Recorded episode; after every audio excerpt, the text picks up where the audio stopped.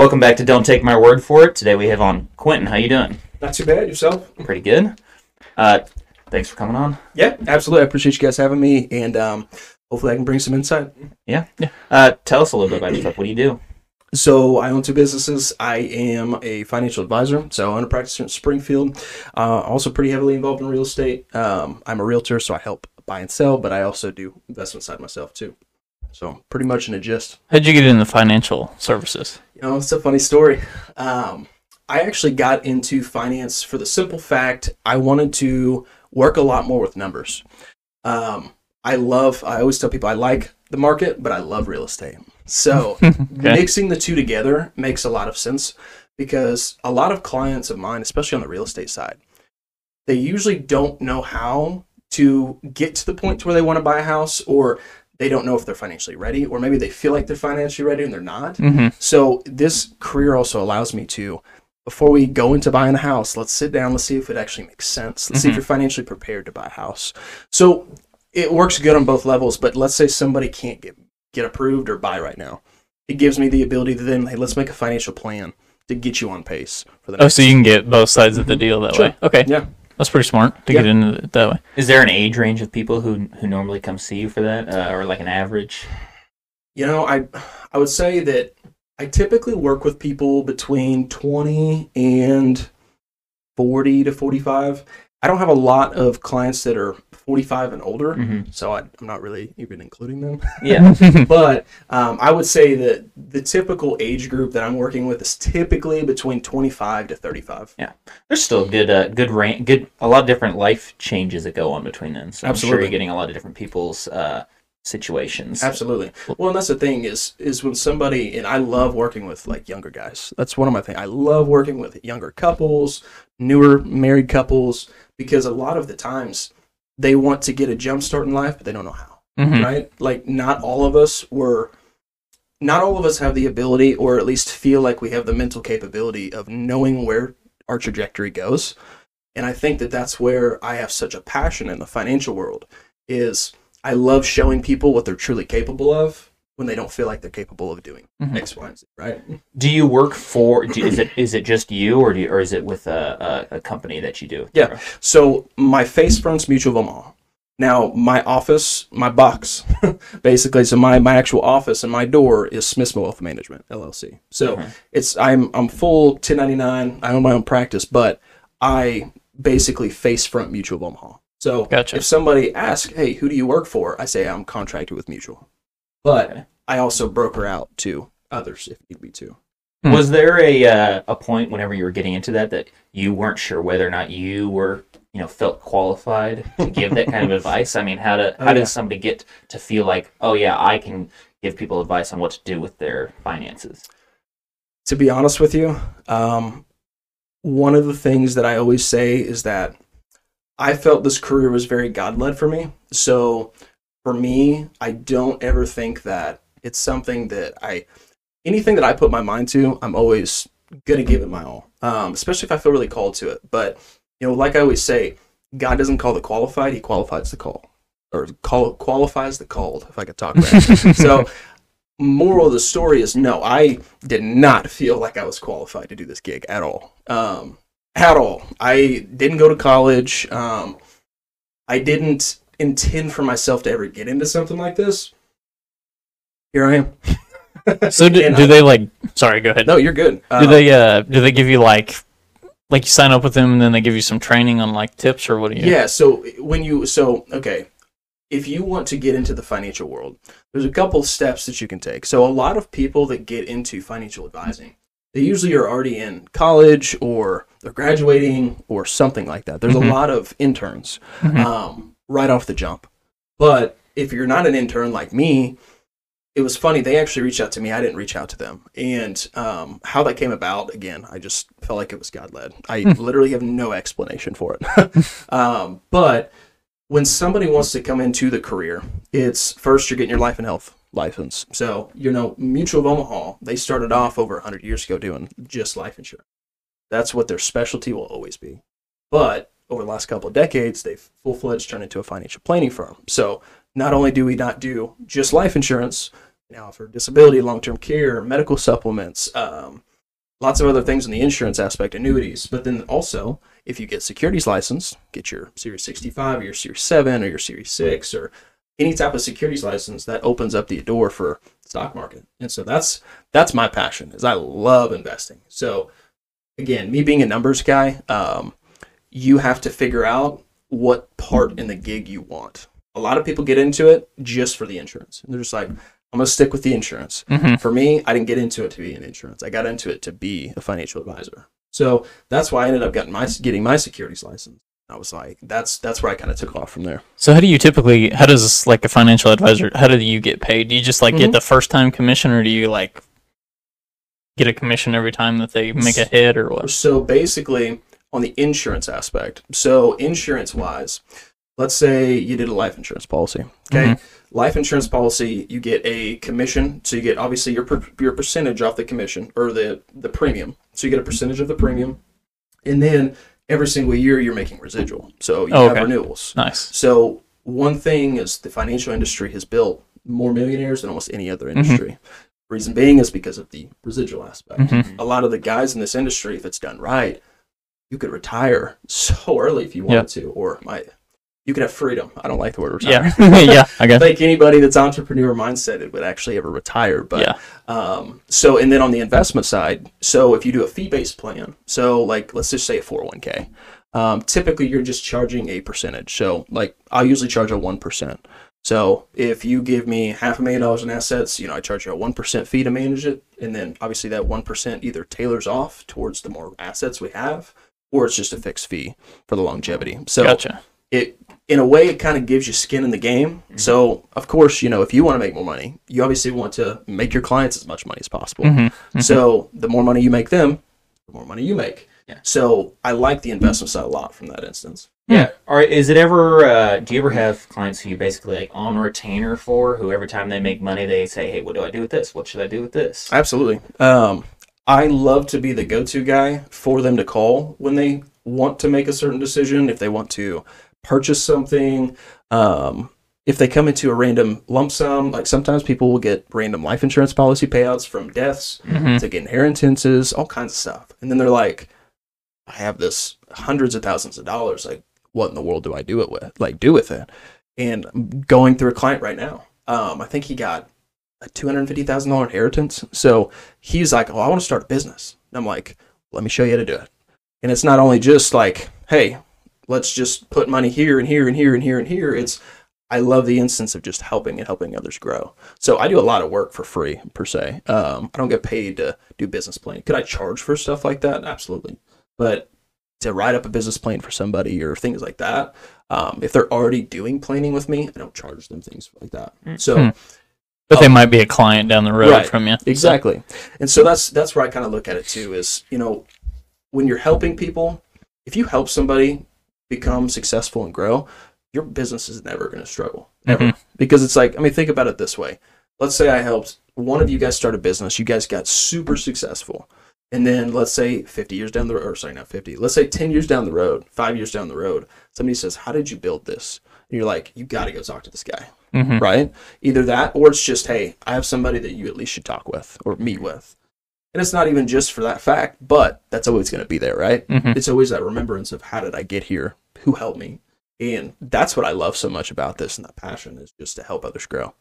So it's kind of like your in- investment plan. Like you get your, you know, you get your cash from the financial side, and then you invest everything over into real estate. Or we were kind of talking about real estate yeah. behind the camera here. Yeah. So So basically, with real estate, I am very active and I am licensed in real estate. So I still deal with buyers and sellers. So I still have people call me, say, hey, I want to list my house, um, or hey, I want to buy a house. So I, I deal with typical real estate there. Mhm. Now, for myself, like I was talking to you, I don't have any hold properties yet, just because my game plan is I want to jump directly into apartments, commercial. Mhm. Ideally, I want to get into new development. That's just me. There's a Okay. lot of equity position in there. I'm a big fan of new development, but it's a lot of capital. yeah, Yeah. yeah, A lot of absolutely. capital. So that for me is why I'm kind of holding off on the holding aspect of just residential because I would That almost have a de- yeah it would, well that but it's a delayed gratification Mhm. you know if if i can just wait a couple more years and then immediately hop into something that i really want to do that i know that's going to bring an um, enormous return. I personally think that that's the route that I prefer. Now, I don't always suggest for everybody to do that. That's just my own personal right. Um, but for the real estate, um, I do a lot of wholesaling. Um, do a lot of wholesaling too. Um, other than that, I mean, my wife and I were we're just now getting into the flips, so we are going to start investing more heavily in the real estate. I'm just not holding it yet. So Yeah. Do you have a uh, like a game plan about or a, a timeline that you think of when you'll be able to find that uh, move into that commercial uh, property that you're thinking? I think it depends on many things because it's not just going to be me. Um, I'm going to have some capital partners. Mhm. I'm going to need them. so for me, there's a couple people that there's very few people I would I would feel comfortable investing money with. Um, investing money with people is scary, right? Um, you got to trust those people a lot, especially Mhm. capital partners when you're heavily involved in something like a limited partnership or whatever that looks like. Mhm. So there's a couple people, but we're all continuously helping each other grow. I would like to see us in there in five years, ideally. Um, I would like to see that. Not saying that that's impossible. We don't necessarily have a, a direct game plan. What we're both, or all three of us, are just trying to do right now is just grind. Just basically grind, make some money, obviously keep up our investments currently, make some capital in the back end, and just continue to just leverage and leverage and leverage as much as we can to the point to where we're able to be able to finally develop. Mm-hmm. Do you think that there's a number you're going to hit where you're going to be like, hey, I think we're I think we need to look for something now? I don't think it's going to be a number. I think it's going to be more when I think it's going to be more when we find that right place, find the right spot. Mhm. Um, when it's one thing that land land's rough. Mhm. land is rough to purchase right now. So um, whenever we can find a really good deal, I think that we will probably end up purchasing land first. I'm sure. A lot of Um, people uh, don't really know what to look for. What what things are you looking for that makes something a good good option or a bad option? So for me, this is why I love being in both careers. I get to see the ins and outs of everything. I get to watch the market, but I also get to watch the real estate market. And so I love following like where's the business cycles at compared to like where I'm my personal projections for them to be. So for me to find something that I think would be worth it is where's the what's the projection in this specific area? Um, honestly, let's just use like the west side of Springfield. West side of Springfield, I mean, they're developing a crazy amount of stuff over there. Mhm. They're putting in that big strip mall. They just put like Whataburger over there. I think the Yep. Culver's maybe or something Yep. like that's going over there. Um, Menards just came over there, so they're they're developing that very heavily. Mhm. And honestly, I think it's a it's a place that's a really good development spot. I feel like it's very underdeveloped. Um, my personal opinion, but and I think a new Target's coming over there too. Oh, really? Yeah, I think. that's so you know it's it's trying to figure out okay what's the timeline for all these other things because guess what once somebody puts a let's just say a big supermarket there prices are skyrocketing Yeah. like crazy hmm so it's it's trying to again kind of playing the ball and rolling the dice to figure out where's the projection and what's coming and what can we expect from this is there going to be an extreme price hike because like i said if there's going to be a supermarket or something like that that lands there the price over there is already going to be going up substantially because of everything that's going up there now Mm-hmm.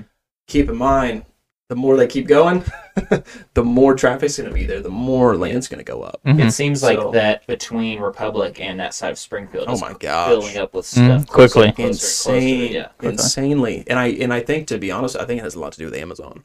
Um, Yeah. Yeah. Yeah, a lot of jobs. yeah, and so like Amazon created a substantial amount of jobs, which is good, but for all of us that have been in Republic for a long time, it sucks because Republic is becoming ginormous. Yeah. Um, and expensive to buy in. and I, oh, I, oh my gosh, it's it's crazy because a lot of people don't know this. Republic is, if not already, on the border of more expensive to live in than, than Ozark, and like that's Yeah, never probably. been a thing No. until now. But that's that's where that's been. Um, Ozark used to be the place where you know people had money and all this stuff, but Republic is now becoming that place where, Mhm. like everybody's going and kind of migrating over there.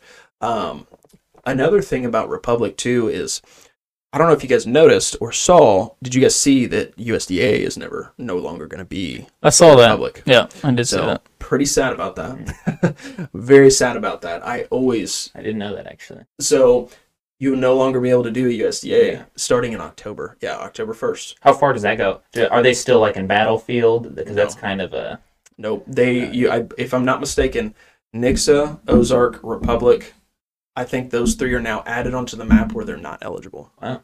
Which sucks. I wonder what metric what metric are they using to decide if it's is it Honestly, just growth and population density? What does that stand for? so it's United it's States Department of Agriculture. right. Oh, okay. So it's Okay. so agriculture, aka it's like think of farmers. Easiest kind of way to think about that. It's rural development. Gotcha. So it's kind of like that's essentially what a lot of that's supposed to be. But if there's going to be a population of eighty thousand people, Mhm. So they've decided Yeah. that yeah, they So- don't need to develop it anymore. So they- exactly. Gotcha. They so don't that's that's the one thing that really sucks about it is there's so many people that are going to lose out the opportunity. Like when my wife and I bought, heck yeah, we did a USDA, putting zero percent down, absolutely. And I Mhm. always tell people to do that, but it sucks because now we no longer can do that again Yeah. just because of the areas. So that was something I was just mentioning. I wasn't sure if you guys saw that or not. So- I I, I I've seen realtors and stuff share that and stuff. I, I I I've heard of what it is, and you know you can get into a house cheap that way. yeah. But Whenever I, w- I almost bought that house in, in Clever, that's what I was using, and then Yeah. I didn't end up doing it because I guess it didn't meet some of the more stringent requirements for Yeah. the house. Yeah. Uh, so you're saying Clever won't be included anymore either? It's actually here. I have the map. Let's look. Because I'm curious now. Uh, I think Clever should still be included. I would hope so. Clever's growing yeah, you would think clever, also. clever in Billings and Marionville and places like that. yeah. maybe. So I would say Clever should still be, but I'm now I'm now I'm contradicting myself here. Yeah, Clever's still good. So here's actually the map. Mm, yeah, Clever is. Well, that's going pretty far out uh, know. east, even. I know that's what I'm saying. Is like it's crazy. It's almost out to Rogersville. Mm. So it's yeah, it's crazy. Um, the like they just, I understand why they're doing it. It just sucks. you know. Yeah. So how do you get most of your real estate leads? honestly, um, real estate, the, these two careers go hand in hand so much that real estate has actually generated a lot through my financial practice. Okay. Um, give you an example. Someone comes in, we're going over a, a- like a financial plan, saying, "Hey, where do you want to be? Where do you want to go in life? What do you want to do in the next one to two, two to five, five to ten years?" Right. Well, what do most people say? One, one to two years, I'd love to buy a house Mm-hmm. well, I can help you buy a house. Absolutely. And it's not just like, oh, hey, use me as a realtor. I don't care if they use me as a realtor. But the thing is, is why wouldn't they just because they've already built rapport with me? Of course, they, they typically do. Yeah. Two, you also look at it as I think that they look at somebody like myself and other people in the career that are in both a little bit more in quotation specialized because it's like you know both markets, Yeah, right? you have an intimate knowledge of their Exactly. personal finances and what Exactly. you, they can work with. So it's it's it's talking to them about, hey, you could actually afford this, not just knowing like, hey, we're approved for a loan at 250k. That doesn't mean that you financially should buy Mhm. a 250. yeah, there's other expenses. right. Yeah. So it's you know it's it's good because again it's working in the client's best interest. That's the easiest way to explain it. Do you ever work with uh, in the financial advising? Do you ever work with businesses, not just individuals? Oh, absolutely, tons. Um, I work with more small businesses than I do anything else. Really. hmm That's what that is a lot of what my niche is, and for the simple fact, a lot of small businesses can take so many different advantages from taxes, from all these other things that a lot of people don't even know about. Um, so even just regular 1099 employees, um, there's so many things that I love to teach people and things that again I may not even get compensated from some, but I just want them to know like, hey, like you got to be doing this if this is Mhm. what you want. Um, so small business wise, I have people that um, own trucking companies. I have some people that own lawn care businesses. I have people that own automotive shops. Um, all kinds of stuff. So I can do group benefits. I can do group investment planning. So like 401ks, things, you know, so there's a ton of different stuff that I can do. Um, I prefer to work with businesses. Why do I prefer to work with businesses? I like growth. Somebody wants to be very stagnant. It's not my typical client. At Hmm. least that's not somebody I prefer to work with, right? Yeah. Do you have any uh, kind of blanket pieces of advice that you give to people with businesses whenever they come to you that you know most people have no clue about and that are- that they that that you try to get everybody started on doing whenever they uh, start working with you? So when you say, give me, I guess be a little bit more specific. Are there any certain aspects of a business's finances, uh, Mhm. or maybe loopholes or, Sure. or benefits that they aren't taking advantage of that most people don't know about that you try to turn everybody onto whenever you start working with them? Okay. I think it depends on the business, and I think it depends on how big. Um, let's just use there, and I may talk some gibberish for a second, but there's a, there's a new Secure Act 2.0 that they basically just released, and it allows that businesses that are brand new, I believe it's for the first three years in your business, you actually can fully write off all of your 401k expenses, like startup costs. It used to be 50%. So Hmm. that's a big, big increase from 50% to 100%. So now you're talking about getting employers and things being able to, when they wouldn't, sometimes people don't, can't financially afford to pay startup fees and all this other stuff immediately right off the jump. Mhm. Well, now it's fully tax deductible. So now at least they're saving on the tax instance versus before they're not. There's a ton more stuff that comes with the Secure Act, but that would be something that from a financial planning as- aspect that I say that if it makes sense to do a 401k for a business, that is something I always suggest for people to jump on. Um, when somebody is starting a business, I think one of my biggest suggestions that I did personally that I think really jump started everything for me. Um, jump started everything that I never realized how simple and how effective it is. being seen. It's that simple. Being Mhm. seen. Now, what I mean by being seen, that I'm not sitting here talking about going and blowing thousands of dollars in marketing dollars. Mhm. I'm not saying marketing is not important. Don't get me wrong. marketing is important. But I'm not I'm saying that you don't have to blow thousands of dollars a month on marketing hmm being seen, being out in the public, like being constantly seen in the same places around certain people, things like that, it really started to get people to, even if I've never talked to certain people before, everybody started to know who I was. Mhm. And I didn't even know who they were. Yeah. And it was very odd. Like I remember being in the bank one day and I was literally depositing a check, and this lady goes, "Oh, you're Quinten, right?" And I'm like, "Yeah." And I felt I felt horrible because I'm like, I should know who this is. I'm assuming. Yeah. And, yeah, and I've never met this person in my life, and I'm like, huh. And she and she said that she um, saw me based off on social media. Hmm. It's like, oh, well, at least you know that's working. so the point is, and that's not even like I don't think I've ever boosted a post ever.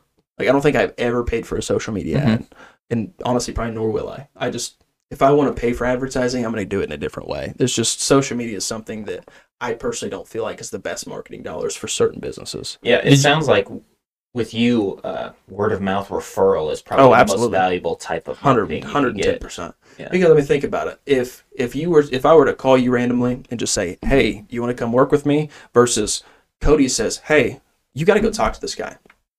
Who are you going to go with? Yeah. Some Mhm. random dude. already, it's already warmed up for right, you. exactly. And so that word of mouth, absolutely. Um, second thing is too is depending on what industry you're in. I've taught this to so many, and I'm talking about even just people in real estate. Um, so many people just fail to do this. Dress like the people you want to work with. hmm That is so important. And I'm going to stress this again. Dress like the people you want to work with. It is, again, so simple yet so effective. Hmm. If somebody sees you in a suit, dressed up, nice watch, a nice, you're, you're just, your nice haircut, they're to be like, you're to take you really serious, Mhm. right? I mean, if you want to work with people who are very successful, you got to look very successful Gotta look the part. because there's there's people that you know I know that in both real estate and financial planning that you know they wear joggers or they wear like you know nothing against polos like I'm wearing a polo right now but it's it, they joggers or you know t-shirts and that like you dress who like you want to work with so if I'm out and about and I'm in joggers and a t-shirt talking about my business I better not be trying to talk to somebody in a suit while I'm wearing that because they're probably not going to take me very serious Gotcha. versus when I am in a coffee shop and I randomly run into somebody and I'm like, "Hey, I like like I like your shoes or I like the, the blazer's awesome," and I'm in the same kind of get up. They're like, "Oh, what do you do?" Where'd you learn all this stuff from? I am not exaggerating. Um, trial and error. I didn't know if you had mentors or anything like that. So I've I will give so much credit. Um, so Tim McCall, he is he is uh, he's like brother without blood. um, he is a phenomenal guy, and obviously I have a ton of more mentors. Um, like Ashton Glazer, he's a really good mentor of mine, and again I could name a bunch of people, but when it comes to a lot of just these same principles, um, trial and error. Like Mhm. honestly, like the dress, like who you want to work with. Like, I heard that so long ago, but Ashton Glazer's the one who actually told me like, hey, try to put this to practice. So he was the one that actually like got me to the execution hmm because we all know that we can know all the stuff, but if you don't execute, what's Yeah. the point? Um, no, I mean, I, I've had an insane amount from help from my mentors. Um, but again, it's like some of that stuff that you may already know, but it's, it's helping to that next step. And even sometimes just reminding like, Hey, don't forget to do this. hmm You're right. You're right. Well, the reason I kind of hit you up about coming on here is like, I don't know you very well, Yeah. right? And I, but I get your emails. I get your emails like crazy, and it's like, hey, here's a listing in in Well, how'd you get Springfield or whatever. On his list, what did you do? I think you had a post on Facebook or something. It was like Mhm. any real estate investors or whatever, you know, Yeah. sign up for the list. Yeah. And then he got my email from it. Now he sends me like I looked at a duplex he sent me, I think yesterday or two days ago, and I guess that's probably a wholesale deal Yep. of yours. Mm-hmm. You gonna buy it? The numbers almost work on it, but So it's one of those things that like, it's, that's kind of, you know, that's why I love, again, it's just, it's the persistency. hmm because that's why I think that the best ROI that you can get on any type of advertising or marketing is just yourself. Like, Mhm. and I say that just because it, it's again, it's like anytime that someone sees me, what do they typically think about? One or two things. They don't think about. I wonder what he does. Mhm. You know, I'm constantly talking about. And it may not be like in the face, like, oh, this is what I do. You know, it's but it's everybody typically knows what I do. Do you uh do you have do you have you said you like numbers. Mhm. Any really large accounts that you advise people on? Sure. Um, I definitely have some some bigger clients. Um, not nearly as big as I want to be.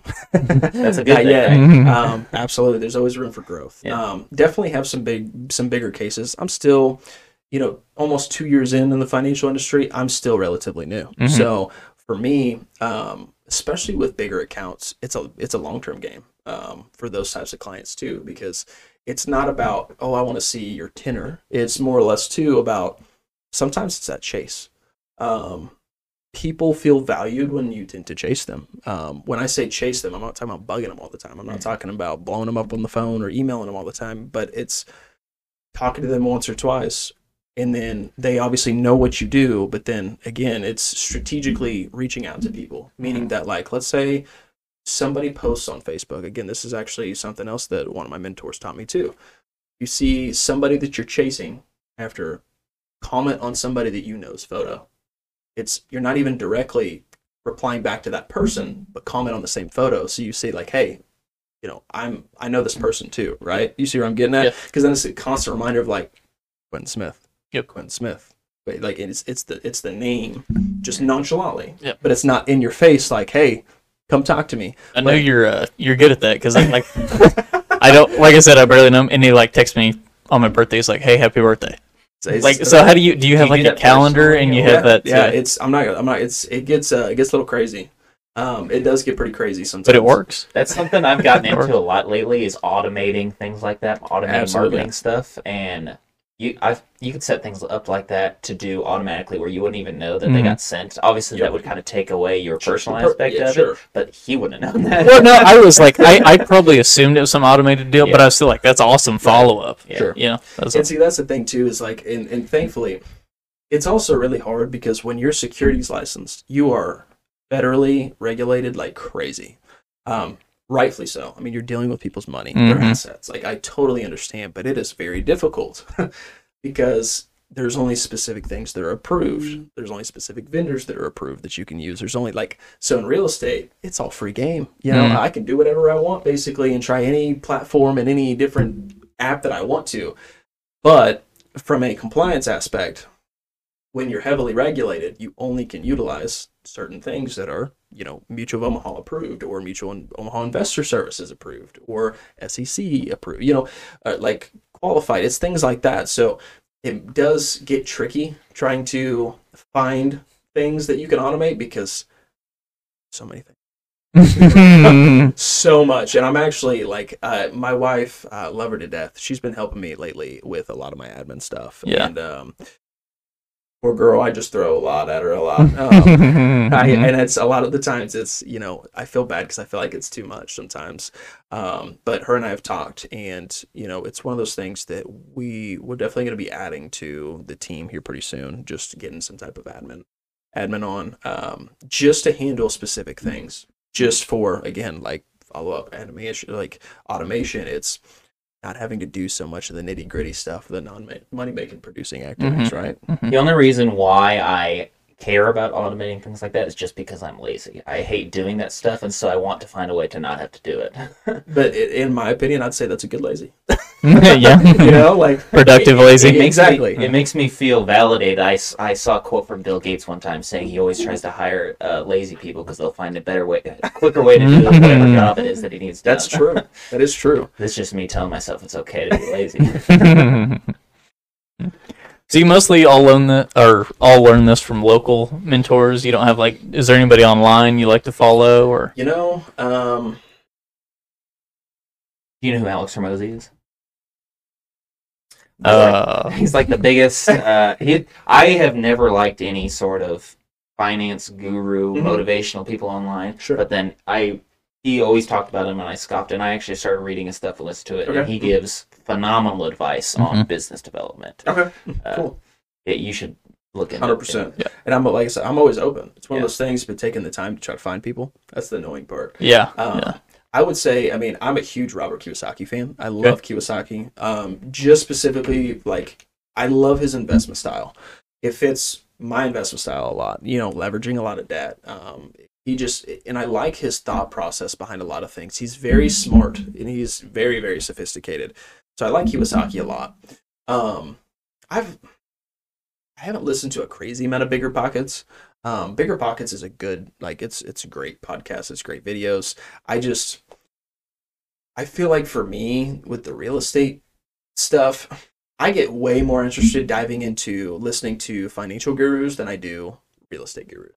And I don't know why, because I love real estate. Yeah. But I also financial plays so much into real estate too, because obviously dependent upon where the business cycle or where the stock market is too is also directing where other markets go. hmm So again, it's pros and cons, but there's not really been a, a guru that I feel like I've just fallen in love with on the real estate side. Do you? Uh, how much risk do you assume, or does Mutual Omaha assume with with investments that you have with people? Do you do you sign off basically? Make make your clients sign off a waiver, basically saying you assume nothing, or what does that look like? So, you know, with me being securities licensed, you know, I'm, I'm a fiduciary. So legally, by federal law, I have to act in the client's best best interest. So to answer your question, you we can never we can never just waiver the client's rights ever. So like even if they signed a paper, legally you can't do that. Mm. But the thing is, is when you're investing in someone's account as a fiduciary, you know, I can get in a ton of trouble and I am highly regulated. So even though that I don't assume any risk, Mhm. nor does Mutual of Omaha, I'm held to a a very I'm going to say like a speculative standard because of the you know licenses and the knowledge you're supposed to hold and have. Um, so we don't necessarily assume the risk from it per se, but I would say that I assume the reputation. yeah, Gotcha. but uh, you know, it's so it's when you're a fiduciary and you have to legally act in the client's best interest. Not that I never did that before, but different. It's personal morals are way different than legal morals, right? Mhm. Yeah. Yeah. but having both of those together, that's kind of where, again, I I always just make sure that my clients are doing stuff. Yeah. Um, again, I'll I always I, I would lose money before I would just purposely have my clients lose money. Or, Mhm. You know, that's just one of those things. You read a lot. I do. I I- do. Like you seem really educated, so I figured. So I I actually started. Actually, I hated reading. Um, I I was never a reader. Um, never a reader. I started doing audiobooks last year. And that is actually what got me to start flipping open books. audiobooks was the only way that I could ever get myself to read a book. Um, I could never find a book that interested me. And so when I say a book that interested me, it wasn't about anything specific. I just wasn't I just wasn't looking at the right books. You know, I never I never found a good author that I felt like was like like I love Kiyosaki's books. The way he writes in there, great. Skylar Lewis, there's a book called Two Day CEO. Oh my gosh, that book is freaking phenomenal. Okay. Um, but like it's it's certain authors that just you know grab you and just pull you in because it's just it's not just like here's the principle, go ahead and apply it. It's this is the life story. This is where I screwed up. This is how I prospered. This is the actual principle. How are you going to apply it in your life? So it's like giving all Actionable steps, exactly. yeah. It's Hmm. not just here's the book, figure it out. You would It's- like yeah. Alex Hormozi. So sure. and Yeah, I'm sure, yeah. and I'm I'll t- I'm totally gonna gonna look into him. Yeah. Um. Mhm. So go good. I was just gonna say he's probably the most jacked uh, rich person you'll ever see. and he explains things so well. Yeah. Like, like a real person. yeah. You see, know. yeah. and that's that is what drives me in so much is that is where I can just listen to something or read it on repeat. So audiobook wise, um audiobooks are something that that really sink me in. The problem with audiobooks for me though is they become background noise a lot. Mm. So, you know, after a certain Mhm. point, even if I'm sucked in the book, it's just it gets very repetitive listening to a book. So what I'll tend to do is like last year, um, just I had a, I had a really really big life change last year, just mentally and like just self development and my faith and all this stuff. And so just trying to do better for myself, I just decided that I'm not going to listen to as much music, and I'm going to put all of that time into podcast, audiobooks, something that was going to develop me versus me just listening. hmm And so after I started doing audiobooks, that is when I found out, okay, I would be open to reading a book that sounded like this. and so that's actually what got me started reading. And when I started reading, that's when I actually started to dive into other books and other authors and figure out who are some other people that I feel like just have so many principles that are just different. There's just so many cliche principles that I mean everybody talks about, and that's what I hate. I just I I something I always tell, and I, I have a team underneath me at, at Mutual. Um, and what I always tell a lot of my team is if you want to be different than the average, you gotta do. You gotta be different than the average. like you can't you can't act average or do the same thing as the average person if you want to be a better than average advisor. You Mhm. can't do that. So that's where I kind of look for okay, principles. Okay. What principles are everybody teaching? Well, if they're the average cliched principles, I'm not going. to I don't. I'm not saying I'm not going to listen to them, but I'm going to look for other principles or other things that aren't so average or cliche because I just I take that principle to heart. I, I found that uh, if there's some information I really want to get from a book, Mhm. listening to the audiobook while physically reading the book is by far the best way I've ever been able to absorb anything. I thought about that. That actually is a good idea. Doing both at the same time, you, you really, it's for some reason it makes you. It actually good. said that in Alex Hormozi's book, and I was like, I think that's "Mm, where- I wonder if he just got an extra dollar out of me or not. it's smart if it. Yeah. His, It's his, actually not a bad idea. Yeah, I'll he's like, buy the audiobook and read my book at the same time. But like, oh, that's a pretty smart move. particular, He has written out like diagrams of things in the book where you really have to have the book in front of you. You Yeah, can't just listen yeah, to it yeah. when he's explaining like, do this, do this, this is the Mhm. direction this goes, and little diagrams help you, vis- you know, understand things better sometimes. Yeah. No, that makes sense. Actually, I like that though. I'm gonna try that. Yeah, it's good. I'll, I'll give you guys feedback. I'm 100 percent trying. Now you got me intrigued, yeah, Yeah, it just helps you absorb things a little bit and I better can get and I can understand and why. focus more. You Yeah. know, if it's background noise, it won't be if you're looking at it and listening to it. Exactly. So in like high school, were you just sitting around? You're like, hey man, I don't really want to have like a job. It seems like you Dude. really dove into the self development. A lot of Oh people don't do that gosh. Um, because you seem like a. I mean, the last time I saw you was eighth grade, so but you seem like a totally different person oh from the last I'm time I saw you. I'm not nearly the same person. Yeah. Um, As eighth grade, I uh, honestly just since school. Um, so I hated school. Hmm. Most people do, but I, I genuinely hated school. I wasn't. I never had like bad grades per se. You know, I was typically a high C, but it'd usually be a B and an A average typically. So it's not that my grades were bad. I just didn't. Hmm. You know, I didn't know what I wanted. Honestly, I, I didn't come from a good childhood. So for me at school, I just didn't care. Like Yeah. I just wanted to be off, um, doing something else. You know, honestly, things that I just shouldn't have been doing. And my head was just not focused. And honestly, I look back and I've asked myself a lot of, do I regret those times? Do I regret the times that I feel like I wasted? And honestly, no. And I'm going to say why. Going through everything that I went through and even just the, the choices that I chose to make and all these other things literally led me to where I am today in being able to justify right and wrong. And when I say justify right and wrong, it's not just of like, oh, I'm, I'm going to choose not to do this. But I look back and I'm like, I don't have to go and party and drink Mhm. and all this other like I, I don't need to go out and just have fun. You know why? I've done that before.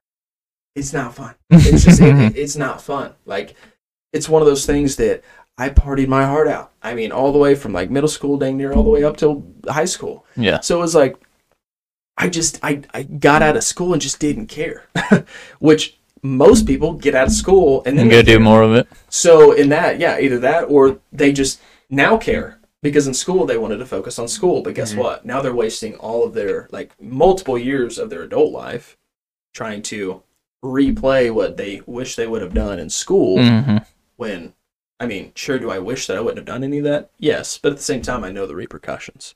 So it got me to also at this point where I can justify what's right and wrong and what I should and shouldn't be doing. And so I like that because I've been through it. You know, I've I've been through that like none of the teachers probably ever thought I was gonna go anywhere. I mean, honestly, I would say that majority of the teachers probably thought I was going to be dropping out or like Yeah. failing. Like I just did not care, and so a lot of people, you know, see me now, and I say this in a humbleness, but they see me now and they're like, "Dang," and I'm like, "I just care now." Yeah.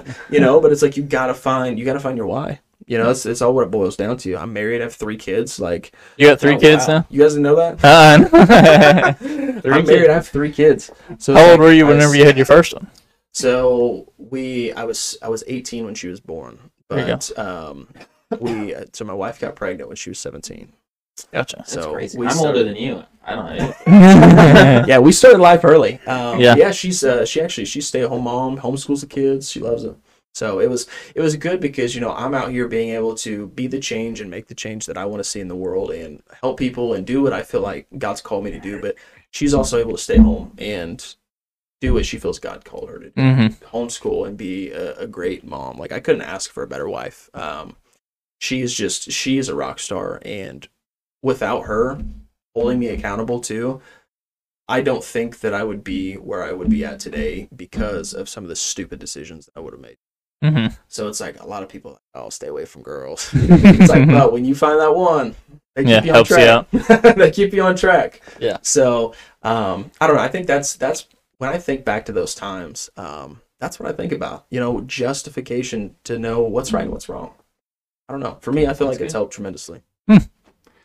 Some of the uh, one of the things we like to ask everybody who comes on here is basically for advice for people. So the goal of this podcast really is just to try to give actionable advice to people, young people who are starting business, who are in business, who want to grow, people who just don't, you know, not everybody can have everybody's perspective. So you're, you know, a unique perspective. Do you Sure. have any advice Tons. that would work for Tons. any individual starting why- business? And why I say tons is because honestly, looking back to my life, I had so I have thousands of reasons why I shouldn't be where I am today. Thousands of reasons. Just thousands of reasons why I shouldn't be where I am today. But I will say that just I'm going to repeat back what I said at the beginning is God doesn't call the qualified, he qualifies the called, meaning that you can literally do whatever you put your mind to. And I know it's a very cliche line, but until you actually fully believe that, you will never truly see the potential in yourself.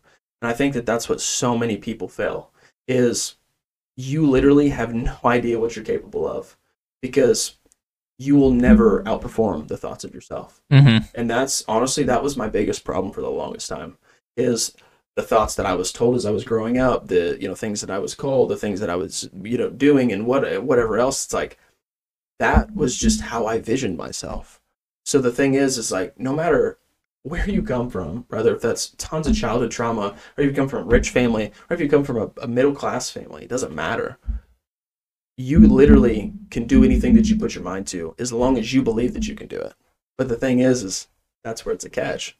No. Do you want to believe that you have the capability? Because if you don't truly believe that, you're never going to do it.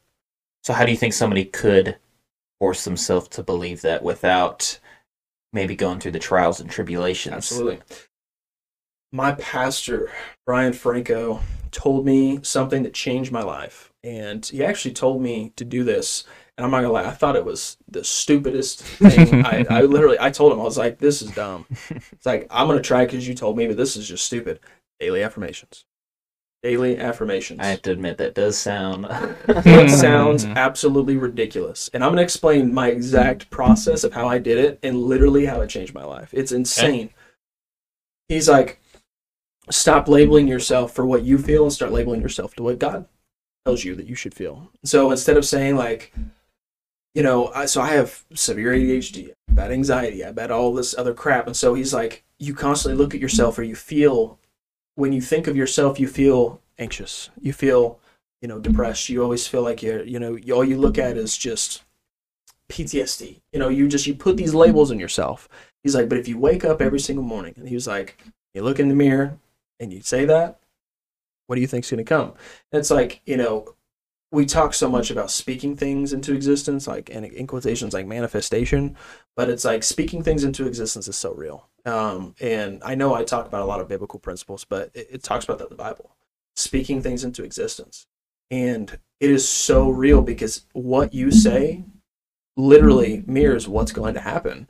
And the craziest thing is, if you wake up every morning and tell yourself you're, you'll never be great, you're never going to be great. Versus if you wake up every single morning and say, you know what? Even if mm-hmm. you wake up feeling like a piece of crap, you wake up and you say, you know what? I'm a good person. I promise you. I gave myself seven days. I said, if this does not work in seven days, I will never do mm-hmm. this again. And honestly, I gave up almost at day two oh, really? Yeah. the first day, well, because I felt like an idiot. I Yeah. was sitting in here, and he was like, "You can't do it in your head. You got to do it out loud." And I was like, "Great." So You yell it from the gonna be- rooftop. my, my wife's gonna be on the other side of the room, being like, "What is this dude doing?" Yeah. here?" And I'm sitting there, and so I remember the first day I did this. I literally was sitting in the bathroom, and I was just like, "You are loved. I am loved." I was like, I I said something. I said, um, said, um, I think that was actually the first day. I think that's all I said. I was just like, I am loved. I am loved. I am loved. And I was like, this is stupid. And um, the next day, here comes day two, and it's like that's where the consistency helps. Yeah. Okay, but but this is where the consistency is also hard because I already had in my head this is dumb. so day two, I'm sitting here like, honestly, this is stupid. Like, why am I Yeah. continuing? But I did it anyways. I because I, I I promised him that I would try for seven days, and I also promised him that if it didn't work, I was done. so that second day, same kind of thing. I literally just did something so simple like, "You're loved, you're loved, you're loved." Something so simple. That third day, started feeling a little bit different, and it literally sounds so fake. it literally sounds so fake. But it's the fact that you forced yourself to do it even when you didn't want to. hmm And again, it's the speaking into existence. You know, we think millions of thoughts a day. Craziest part is, is there's a statistic that if you believe the same thing 200 times in a row, that it becomes a belief. Hmm. What are you telling yourself? Think about that. Point is, is that by that third day, it's not like I just felt magically transformed, but I started to feel slightly better. And I really did. I started to feel like a little bit more just cheery. By the fourth and fifth and sixth day, I started to actually like get a little bit more. So I went from like two or three second affirmations to then going to like five to ten seconds. And then I started then like because I started experiencing like holy crap, this is actually working.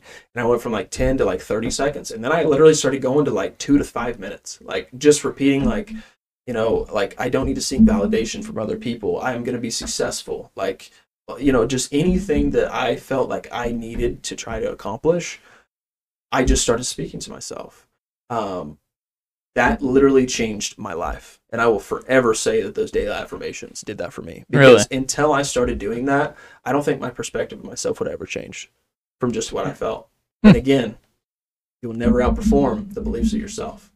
So, sounds a little funky. Promise you, yes.